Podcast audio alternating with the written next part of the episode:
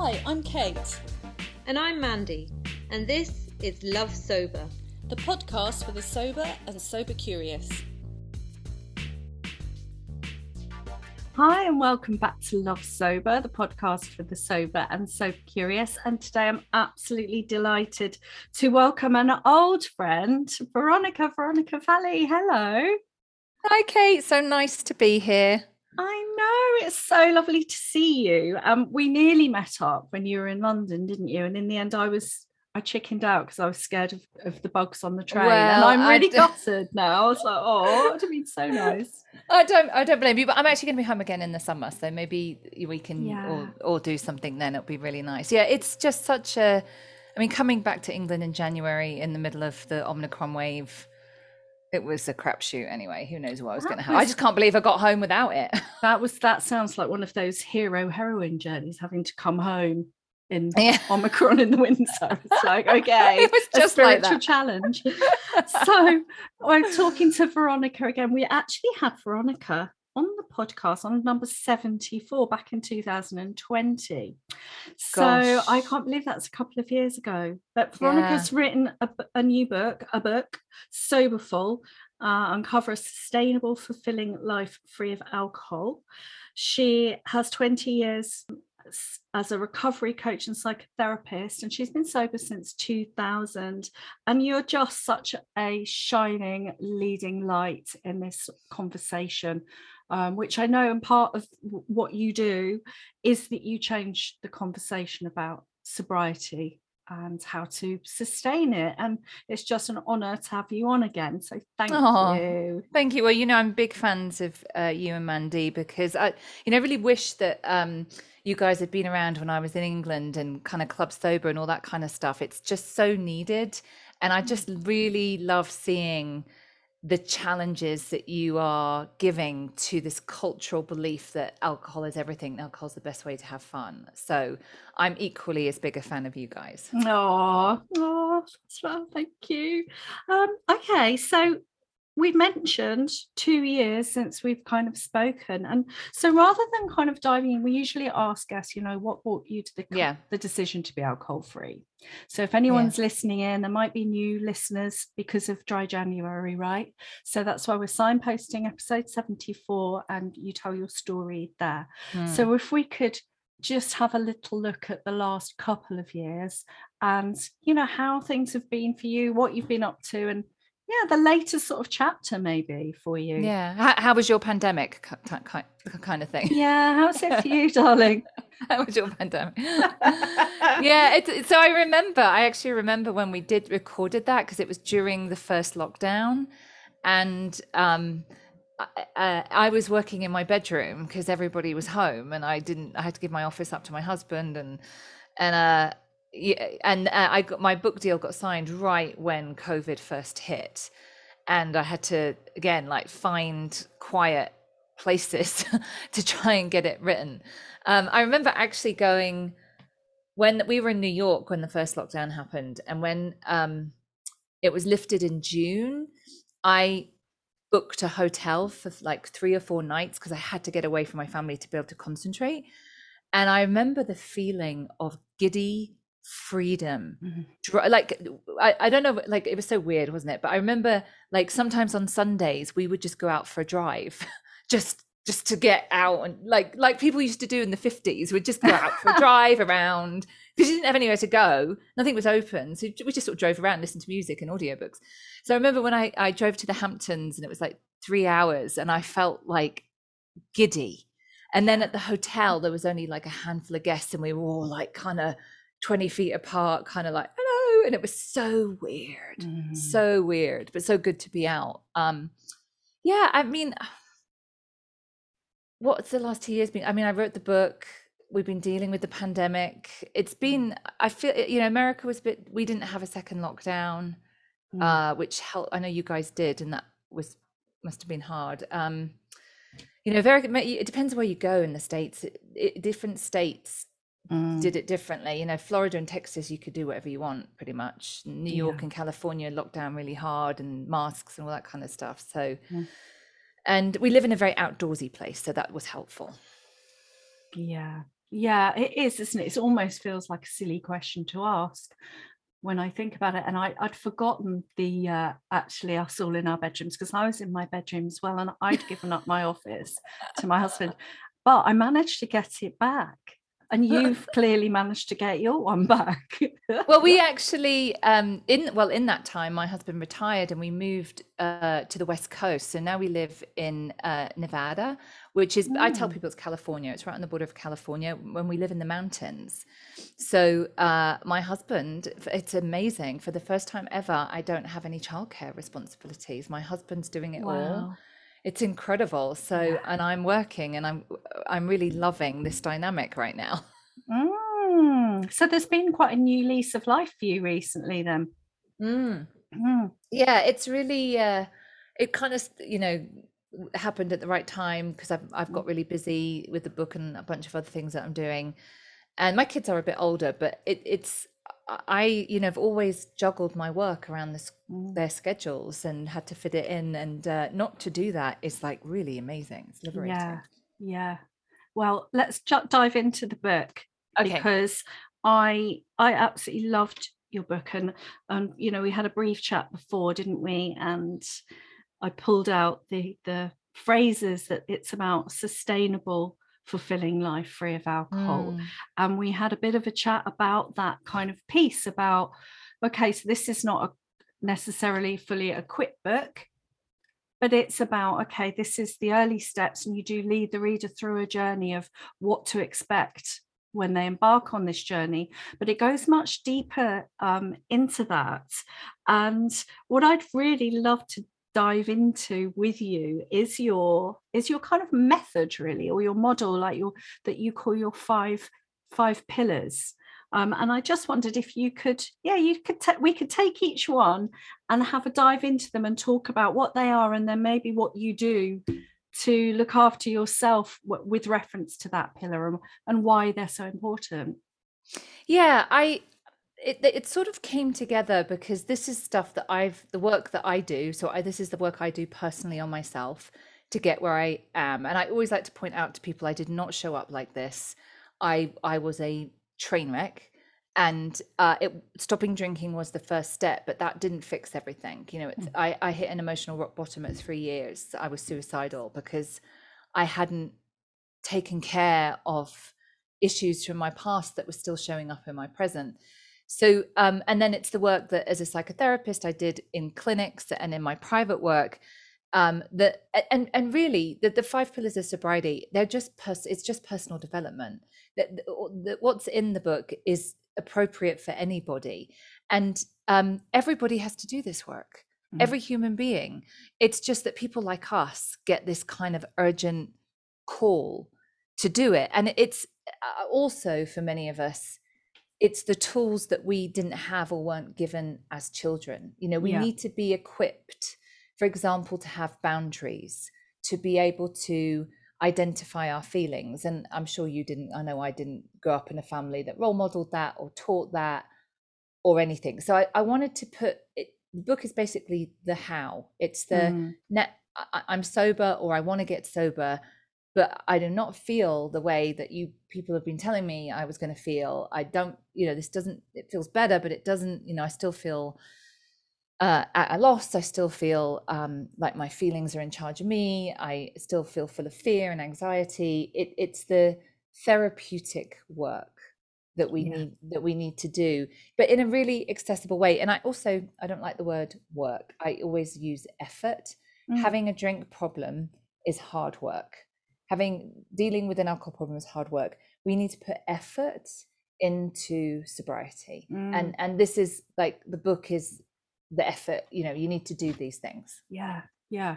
The yeah the effort that you is worth it's worth it and it's, it's so worth it. Um but like you said the um i think it's really important to almost manage people's expectations around the sober journey um, um, and kind of you know forearmed is forewarned is forearmed kind of thing because that I definitely resonate with that and when I yeah it happened to me when I was about a year and then I went back to drinking because of mm. all of the stuff that was Yeah. bubbling up that hadn't been dealt with and all the bad the bad old habits you know the stress Mm. i had no idea how to manage my stress that that was Mm. the boundary stuff. There was nervous system regulation. There was self-taught. There was you know i always say you can you can get sober with the stick but you can't stay sober with the stick. And that's a kind of that early muscle power. You know you can but it runs out right? So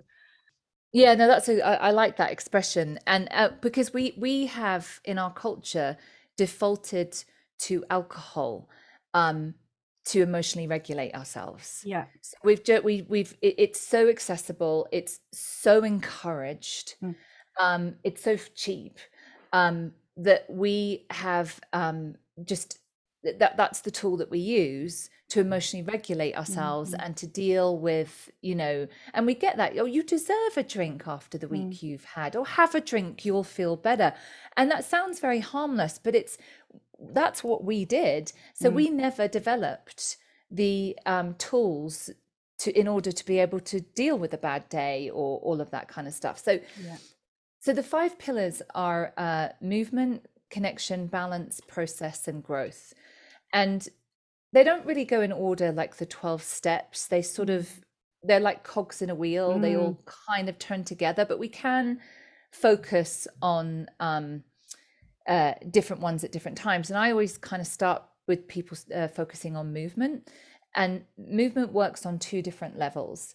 So um, the, the first and the easiest one is we have just an abundance of research that shows that uh, moving our bodies, that exercise is simply one of the best things we can do for our mental and emotional health. It's the best antidepressant that we have.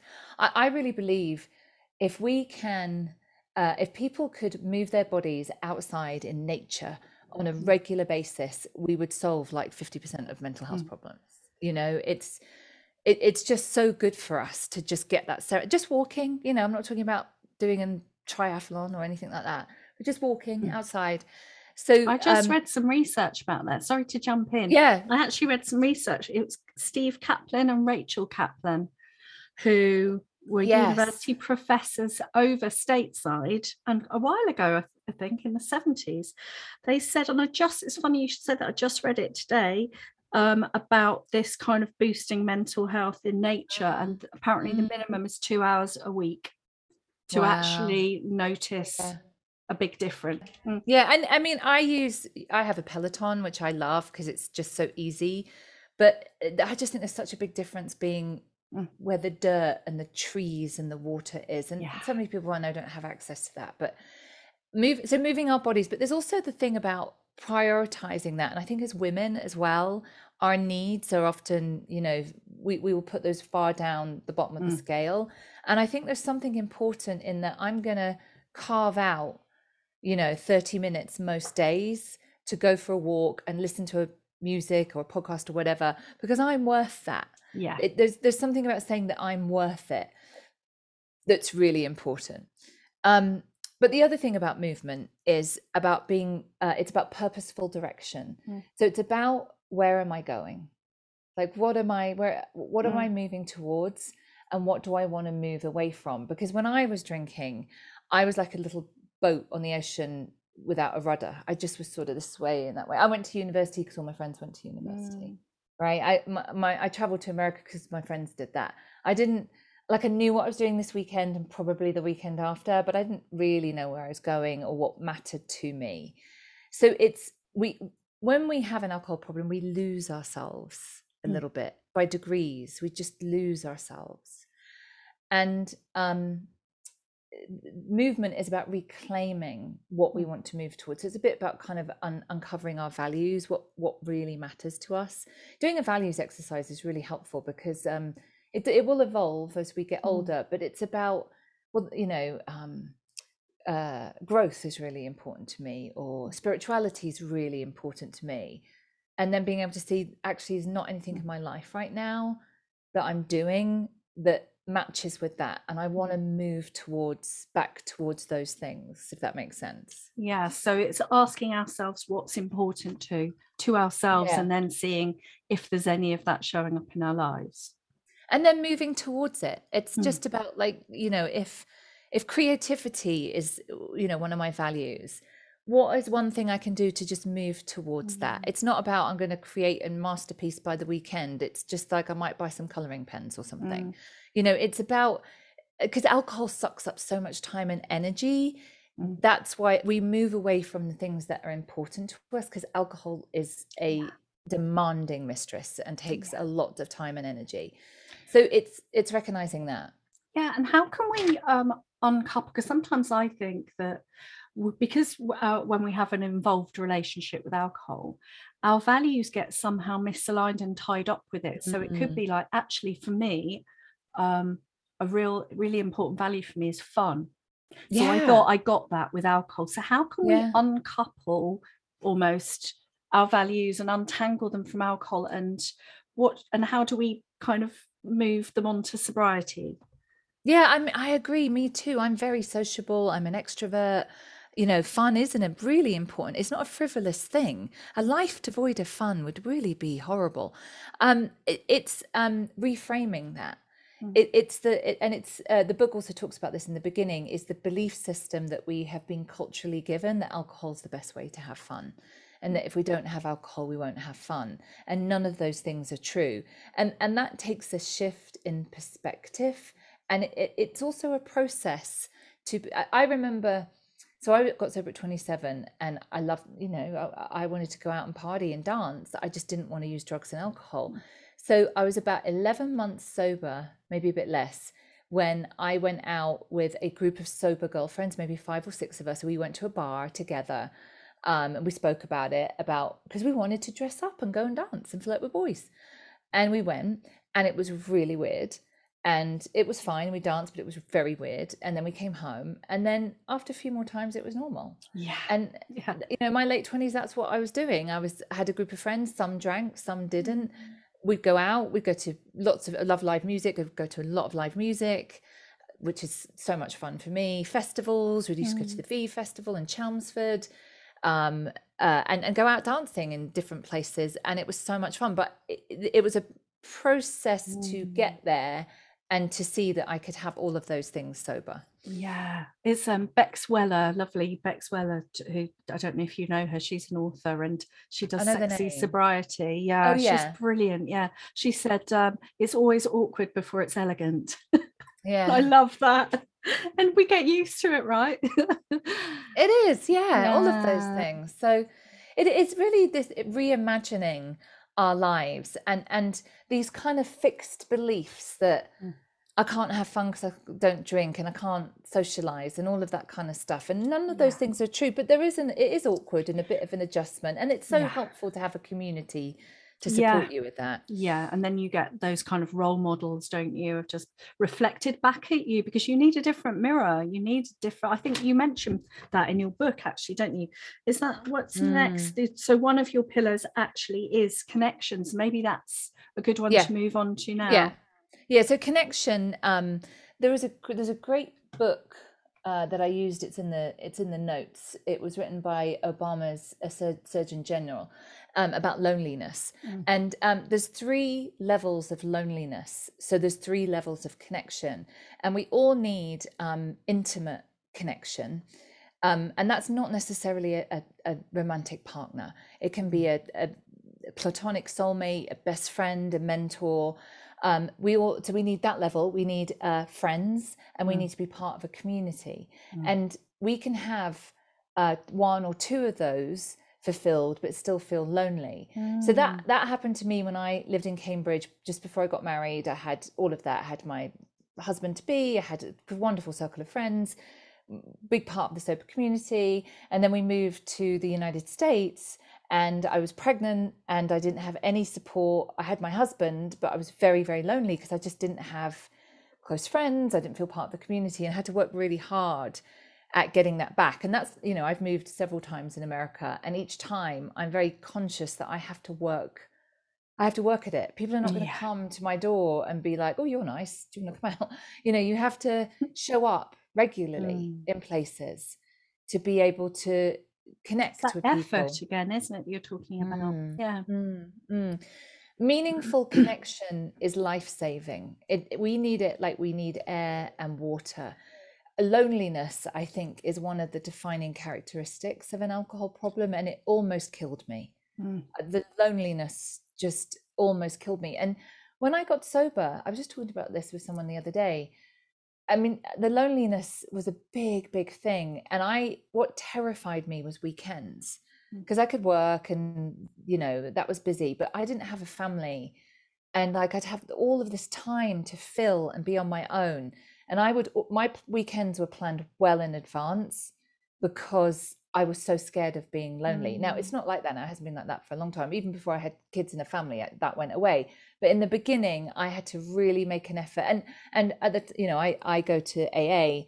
That really helped a lot. In that there's always a meeting, and quite often people go for mm. coffee after a meeting, and that helped enormously in those mm. early days to just fill that time. Um, but I think everyone's experienced that kind of loneliness if you've had an alcohol problem. Yeah, so true, isn't it? I read that really resonates with me because I moved when my drinking escalated. I'd moved to a new town and suddenly my husband was working in London. I wasn't mm. working in London anymore. I was at home looking after the kids, and I just yeah. was like, "Wowzers!" And the, and there was part of that loneliness was when you know that this is not working anymore but you're getting it mirrored back that it's just completely normal and you're trying to fit you're almost like trying to fit in rather than yeah. being able to belong anywhere. Yeah. Um probably the most m- most critical point of my recovery was that relationship with myself community and i love what you said you put in your book belonging to yourself which is such i just felt like i wanted to have a little cry when you said that mm and the work of self compassion, because as mm. soon as I could hold space and love in on myself instead of have that self aversion, that was almost like that piece in the puzzle of connection as well that that that I really needed. Um, mm. So I mm. don't know if you can speak to that. Yeah, and and that's see that's the biggest thing is um and what causes i feel the most pain and distress is the disconnection from who we really are. And it would just kill me that I, just like you said i would show up in a way that i thought other people wanted me to so i could fit in mm. and not be alone. But i showed up as a fake person. I, you know i said things i didn't mean um, just so I, I could you know feel like i was part of a group and and my behavior with alcohol caused the deepest connection and and really the connection pillar the first part is this returning to ourselves and that is it causes the greatest pain, the mm. disconnection. But when we start that journey back to ourselves and reconnect with who we really are, mm. there's nothing like it. There's nothing. There's no, like it. No. Right, you know, and I, I love it when I talk to someone who knows what that's mm. like. And it's yeah. like I just wondered. There's something that Tara Brach pulled out. She said something about it was a, a lecture on on on addiction and self compassion, and she was talking about desire and the roots of the word desire as in I want something, I want something, mean separated from our star. It means away from our star, like our North Star, our pole star, ourself. And, and that feeling of that coming back to self, not needing that external, you know, grasping. Mm. Uh, and mm. I thought that was a beautiful way of, of, yeah, sort of a beautiful metaphor almost for that mm. coming back to self. Um, yeah yeah and and and that's we we have to have for to for to be sober it, it's not just about not drinking there's so much more on offer than the not drinking alcohol um, mm. I, I think sometimes people think like i'm just my life will just be the same. I just won't mm. be drinking or hungover but nothing else will change. That is not what's on offer with sobriety. There is so much that we can get um, but the first step is to to put down the booze. But and and really one of the richest rewards is that reconnection with who we really are. And it's that i sleep in my head at night not you. I have to show up in the world in a mm. way that and act in a way that means i can sleep in my head at night what i think of me is more important than what anyone else thinks of me mm-hmm. and it was mm-hmm. always the other way around you know learning that lesson was a huge one um, uh, and that kind of goes on to the next pillar, which mm. is um, learning to have balance and boundaries. So the third pillar is uh, balance. Whatever the question, balance is always the answer. And balance is about balancing our needs and mm. recognizing that as we um, grow and our circumstances change, our needs change. And, and the best example of that really for everybody was the pandemic is we all, you know, we have all these different needs and then bang, we're in lockdown. But we still have needs to be sociable, to exercise, to work, to be with our children, but our circumstances changed mm. and we had to do it differently. I remember um, we bought bikes and we lived in this little village. It was really cute. And we, we were, as a family, we will get up quite early. So we were all up at like 6.30 and we would bike around at 7 a.m., our village, and go and visit people. So uh, we, you know, everyone was in their garden and we'd be like mm. 10 feet away and we'd just be like, hi, how are you doing? And like we got exercise and we visited and we were able to chat with people and and then you know go back and the kids would start online school and we would start work that was just that's an example of we still had those needs but we had to change how we met them yeah so that's you know we were just talking before we got started about you know what age we are and going through the menopause like that's you know our circumstances are going to mm-hmm. change mm-hmm. and we're going to have and, and it's responding to that when we feel out of balance, when we're not meeting our needs, we will begin to feel uncomfortable in our own skin. Mm. And when we feel uncomfortable in our own skin, our brains will look for a way to change that. Mm. How can I how can I take this feeling away? And it will look for an anesthetic. Yeah. So that's why it's really important for us to do that. Mm. Yeah, I love that idea and and there is that I I love that kind of that that whole topic of balance and i know that you you can do it you can visually represent it in different ways i think you talked about having the plate the balance plate mm, with the different yeah. elements yeah. on it you know yeah. you could have the wheel of life or you can yeah you know um but what are the components that we need then would you say to have that the balance what's the what are the ingredients there it, it, it, mm-hmm. differs for everybody, but we all have like physical health needs. We need to move our bodies, we need to eat well, we need to get mm. enough sleep. We need to have some meaning in our life, whether that's through our work or somewhere else. We need to have connection with the people, you know.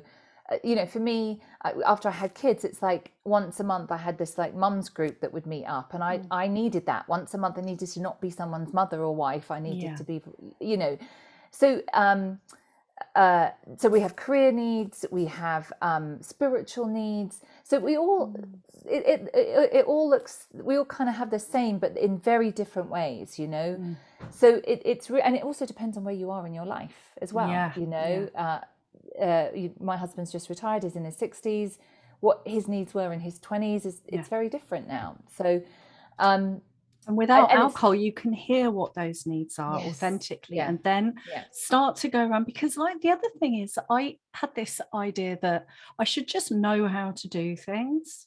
I don't know why. I, as part of my lack of self compassion, it was like, right, I'm an adult, so therefore I should really know how to do all this stuff.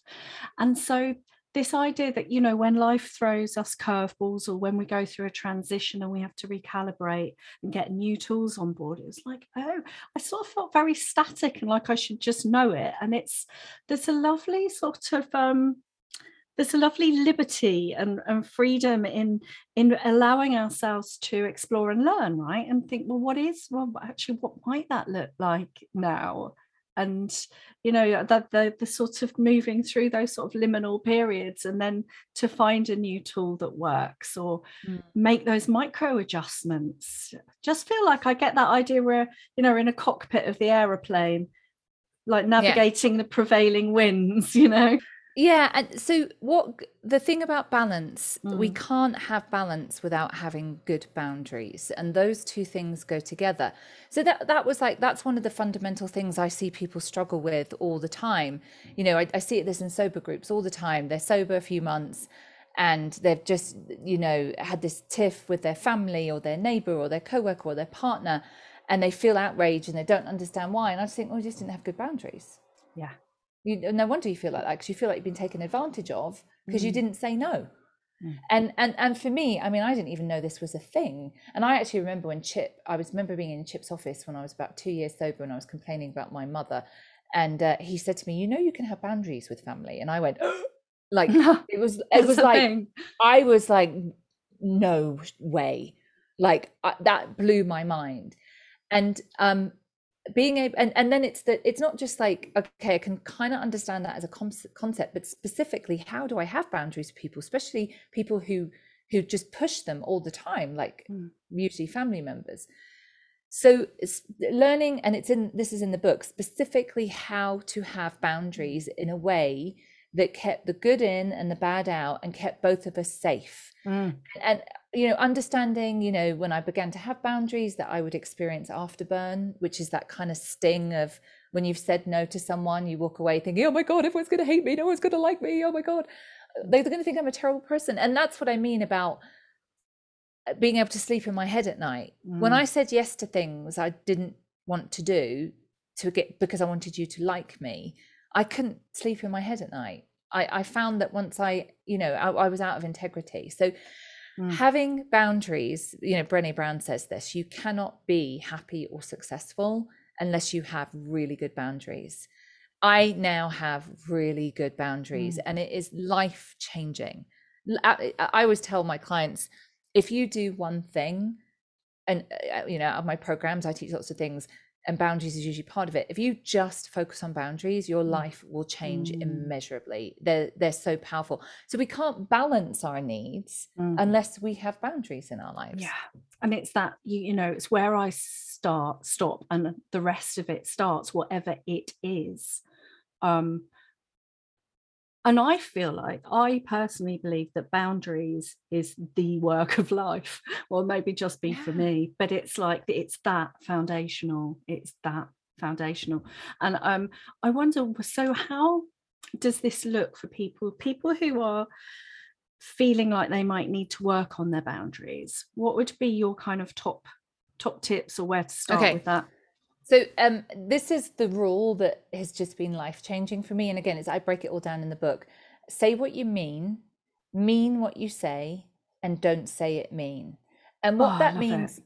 what if if you stick to that rule, it will always work. Because so one thing people do is like you know if you say, um, you know, can you help me with this thing on Friday, um, and I can't but I give you this really long-winded. Oh, I don't know, Kate, because uh, maybe, but I've got to get home and let the dog out. It, it, just sort of depends if my son has soccer or not, and if my husband's there, and I, um, and, and I've got to get dinner on. But like nobody needs my story. You just need, yes, I can be there, or no, I can't. And the thing mm. I explain to people, I love a no. I'm really, really happy if you say no to me yeah. because then I know where I stand and I can move on to plan B. Kate's not going to be able to help me. Okay, what am I going to do instead of that? Mm. What I can't stand is a wishy washy yes. That's what that doesn't help me. A wishy washy yes, where I kind of have a feeling that Mm, are you going to show up? Are you not going to show up? There's a lot of energy going into that wishy washy yes from both sides, right? Yeah, it's a waste of energy. Yeah. So, first of all, say what you mean and mean what you say. Mm. So, and also, the don't say it mean. So here's the thing: if you say what you mean and mean what you say, if I say, you know, Kate, I can't help you with that thing on Friday, and you're pissed off with me, you're like, oh, great, and you're upset. That's not my responsibility. Mm. If I have not said it mean, if I've been just, you know, Kate, I'm sorry, I can't help you. If you are upset about that, any feelings that you have about that are none of my business. But I will say that's how people in our lives manipulate us, mm. right? They show their displeasure and we feel so bad. We want them to be happy and like us again. So we go, oh, you know what? I'm sure I can make it. And you're like, oh, great. So I now I feel bad because now yeah. I'm like, oh God. Uh-huh. But here's the thing what we're doing there is Kate's feelings matter more than my feelings. So if I say, you know, F off, I can't, I've never liked you anyway, you stupid idiot, and you're hurt, well, I have had a part in that because I was mm. rude and I said it mean. I have had a part in hurting your feelings. Mm. So it's sticking to this rule and understanding people may not always be happy about that and they may huff and puff about it but other people's feelings are not my responsibility my feelings are my responsibility mm. because now i i because when i say no it means i have lots of energy to say yes to things oh, so it. Mm. I, I, can say, yeah, I can help you on Friday because I can and I want to, and I've got enough energy. Mm, you're badass with the boundaries. I need you on speed dial when I'm dealing with my son. You like you got that down. I love it, and that's so true, isn't it? Um, I love that, and don't say it mean. It's almost like keeping our own. If we're keeping our own yard clean, there, yes, there's no there's no there's a really good clear line and i guess what you've said as well what i see people in in our community struggle with is that um and myself too is that afterburn like you said that mm-hmm. sort of being able to sit with or discharge the discomfort of other people's disapproval yeah the other thing is when you have boundaries um, expect to repeat them many times mm. you know so i will get clients who say well i said no and they didn't listen and then they they just ignore my boundaries and then they're outraged i'm like yeah because you've they've known you for 20 years and you've taught them how to treat you mm. you've taught they'll get them. used to it you just yeah, have to repeat it yeah so expect to repeat it many many many mm. many times calmly just say the same thing just know that people are not going to get it at first be a broken record basically yeah if yeah, you, are a real broken record with that really calm like you know sati or something um calm broken record they'll just they'll get bored of being argue argumentative yeah. with you about it. Yeah. First did this with my mum and she I, I remember being on the phone with her and she asked me to do this thing that i didn't or couldn't do. It was 17 times. I said i'm sorry i can't help you. And then she slammed the phone down on me at the end because i had not done and then what i used to do would be then cave in and yeah. say yes. And i didn't do it this time. And now and it took a while didn't happen overnight.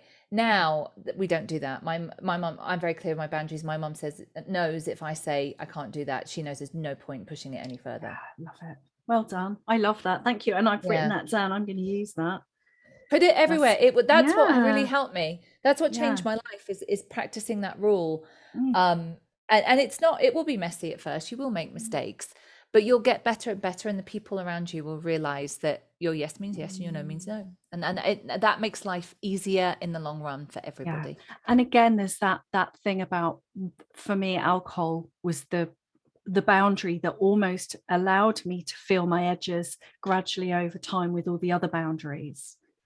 Yes. It's a gift because it can let you can feel your edges it's uncomfortable yeah. at first but that, that yeah. again those itchy scratchy bits are the way aware that you know once you can put those boundaries in like you said you can have that freedom and you can have that balance to be well yeah the last two pillars process and growth mm. are really process is about understanding how our past shows up in our present that you know sometimes people say to me oh i don't want to go digging up the past it's like well it's showing up in your daily life so mm. um, it, it's understanding limiting beliefs it's understanding the story that we tell ourselves about ourselves it's it's healing any childhood wounds that we mm. have mm. because all of that is baggage that we carry around that we don't even mm. realize mm. that we're carrying and we can do lots of things to you know therapy um, 12 steps, this program, um, workshops, self-help books, you know, meditation, all all there's numerous different tools that help us process feelings that we have. So mm. it's really about um, uh, we tend to kind of have this storage container. You know, things have happened to us, and we don't process these feelings. We just shove them down inside of us in a mm. storage container. And when we get sober, we have this storage container inside of us full of historical feelings and emotions about things. Mm-hmm. That's why we feel kind of almost full to the brim when we first get sober and a bit of an emotional kind of roller coaster. So it's about understanding that we need to begin to um, honor what happened to us and honor those feelings, validate mm. them by processing them so we mm. can release them.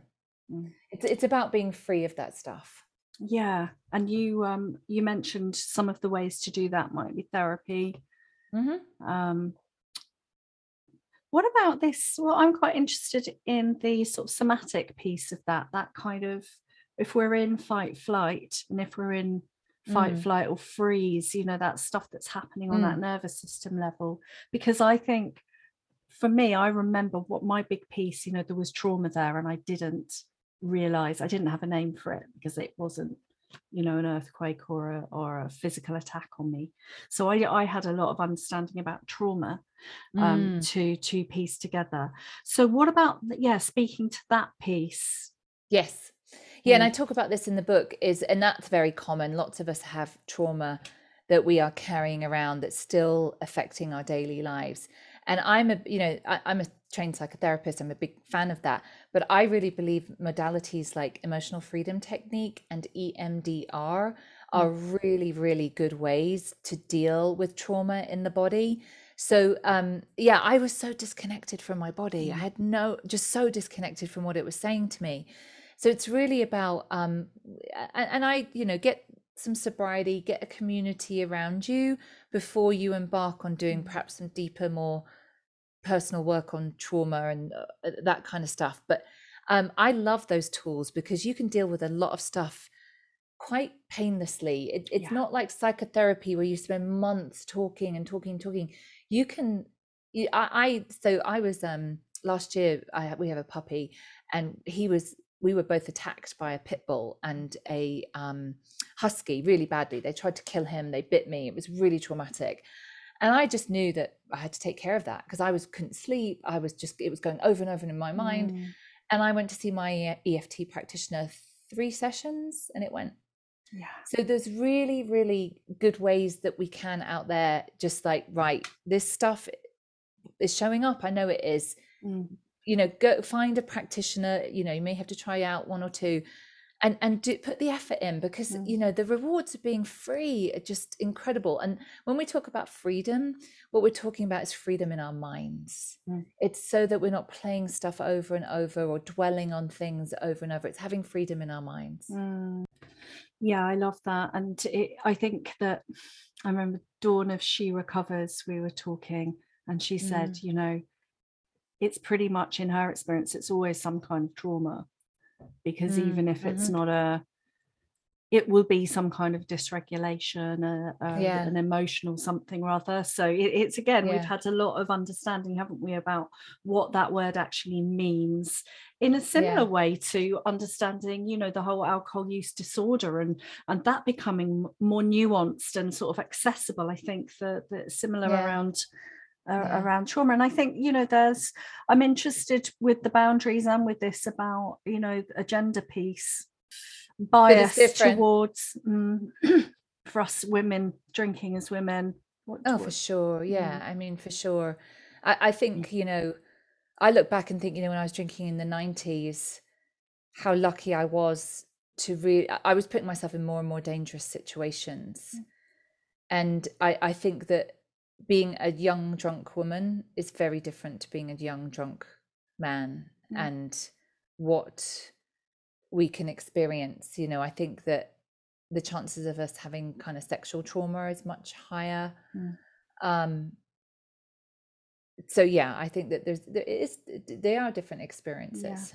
yeah yeah and um I'm, the other thing that i think is really important that you you mentioned that i'd like to pull out i think part of the when you stop drinking i think part of the sort of almost profile uh, of our you know people who have problematic relationships with alcohol is that need for immediate gratification or a quick fix Mm. or you know we use we get something very quickly to numb something Mm. and so I know for me, certainly, I kind of wanted to fix everything. As soon as I was got sober, I was like, right, I literally am going to look like Gwyneth Paltrow in a month, and I'm going to be super hot yoga person and just be an angel. You know, it was like this perfectionist running the show, and very this this idea that this process might take a while. And also the idea that maybe I shouldn't be looking at that stuff right away and almost give myself a period of grace to get used to the nuts and bolts of sober living. Um, Yeah. I wonder if you can just elucidate on that a little bit more. You just that what you think about that point. Um, that we don't get perfect overnight. Yeah, and also giving ourselves a period of grace. I mean, I think you mention in the book that those two are best left.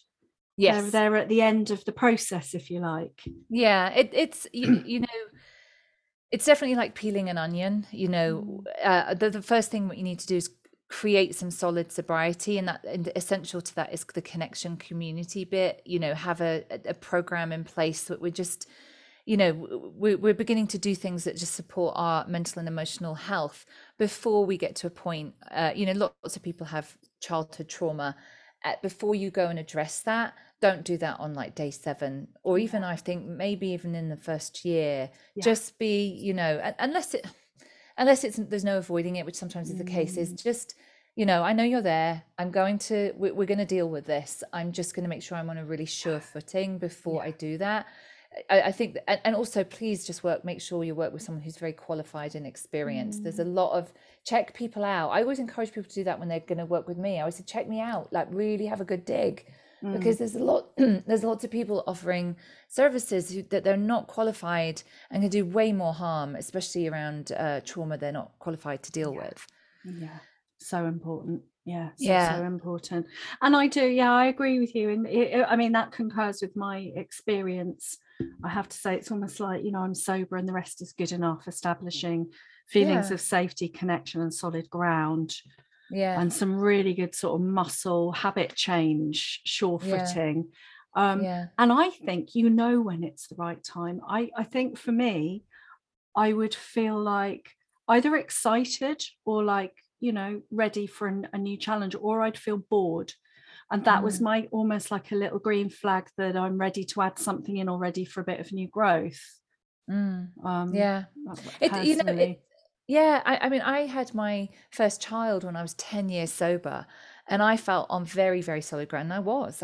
Um, but I, I had postnatal depression um, and then I, when I started parenting, when he was a little bit older, I saw my mother come out, and I didn't want to parent like my mother had parented me.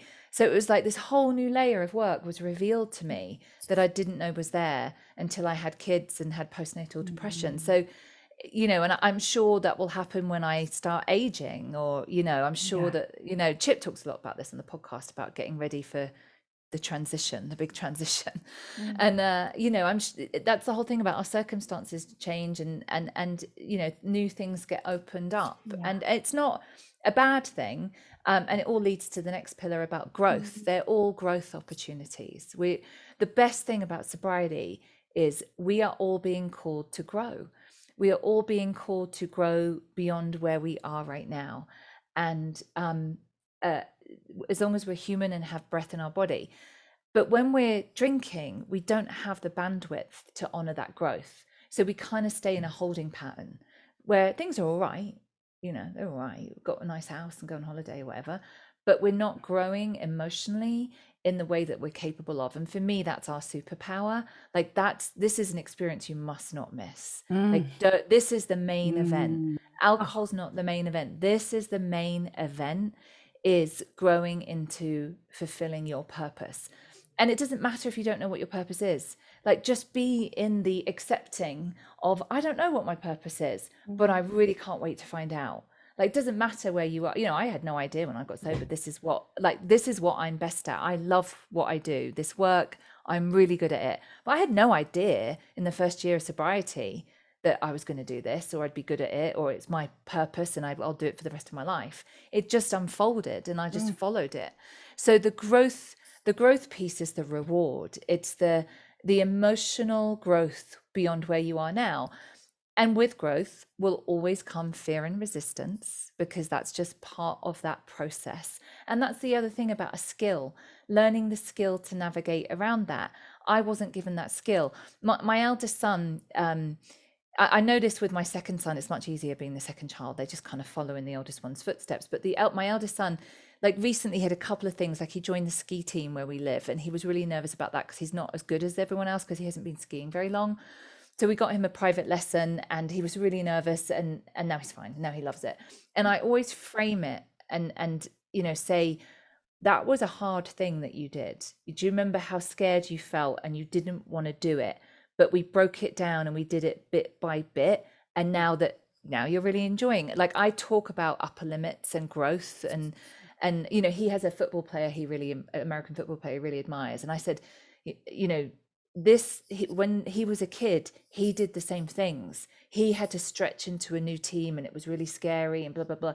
So because i didn't have those lessons and i want him to have those mm. lessons So we we have to learn how to navigate around the fear and resistance and the voice of the ego. But it's just simply a skill we don't have, and and we can learn it any time. Mm. I absolutely love that. I got goosebumps when you were talking about that and, and about this being the main event, sobriety being yeah. the main event. I love that. And this, yeah. so, you know, this stretch piece, how can people just quickly, because uh, mm-hmm. I, I am aware of the time, um, how can people start begin to play with this this idea of stretch and navigate those those yeah the, the discomfort of that yeah, I, there's a great book that was written years ago called Feel the Fear and Do It Anyway by Susan Jeffers. And it is Feel the Fear and Do It Anyway. Mm. Is um, the way that I get through scary things when I'm being stretched is I, first of all, acknowledge, like, okay, that's what's happening. Mm. That, that this is fear and resistance because this is a new thing. And then I get through it by doing the next right thing. Mm. So, what is the next right thing? Sometimes that's going and making a cup of tea. Next right thing is I'm just going to make a cup of tea uh, and I'm going to have an early night. Or it might be I'm just going to send that email, mm. or I'm just going to fill in that form, or whatever it is. It's when we do that, we can let go of the outcomes because it's mm. what happened. The fear and resistance comes because we, we're trying to control the outcome and we're scared we're not going to get it or it's not going to work out. So that just overwhelms us. So we have to, the way we get through that is just step by step. What is the next right thing? I'm not going to worry about anything beyond making this cup of tea. I'm going to make that mm. cup of tea and then I'll send that email and then blah blah blah blah and that's how we get through it. Mm.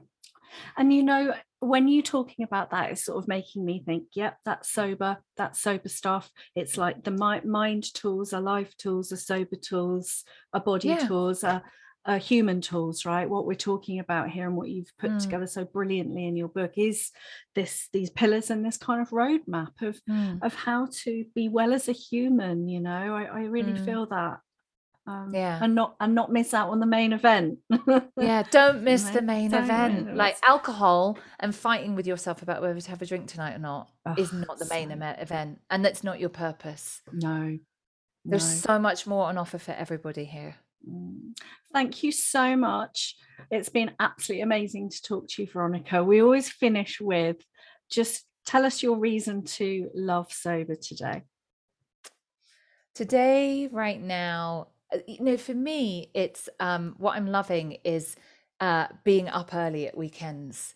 Like we get up early and we're first on the ski slopes and it's like i was just on sunday i was it was really empty and i was skiing down and it's crystal blue skies and i can see lake tahoe and i was like this is my church oh this is beautiful. my church like i am so in this moment mm. like there's no buzz better than that yeah Oh, it's amazing. Goosebumps again. so, thank you so much again. It's just been a delight to speak to you. And I really appreciate. I appreciate being able to speak to you on a personal level because I, you know, we all need those people further down the line don't we? And yeah. we could, it's like the, that flock of geese kind of thing, flying yeah. geese, and we call yeah. back to other people and we call ahead, and we're all, and, and I find it very comforting actually. I find it hugely comforting to speak with you. So thank you. Personal thank you, thank you from me. Thanks, Kate. It's lovely to, and we will hopefully meet up this summer. Hopefully. Yeah, let's do it. Let's do All it. Right. We'll put everything in the show notes. And if you're immediately concerned about your drinking, please do reach out. Send up a flare. Um, we'll pop where you can you can find Veronica below. Um, you know, reach out to your GP. Um, and just know that you're not alone. You know, send us an email at inf- uh, hello at lovesober.com or have a look online and just find the people you vibe with. You're not alone. And we will see you next week for more chat.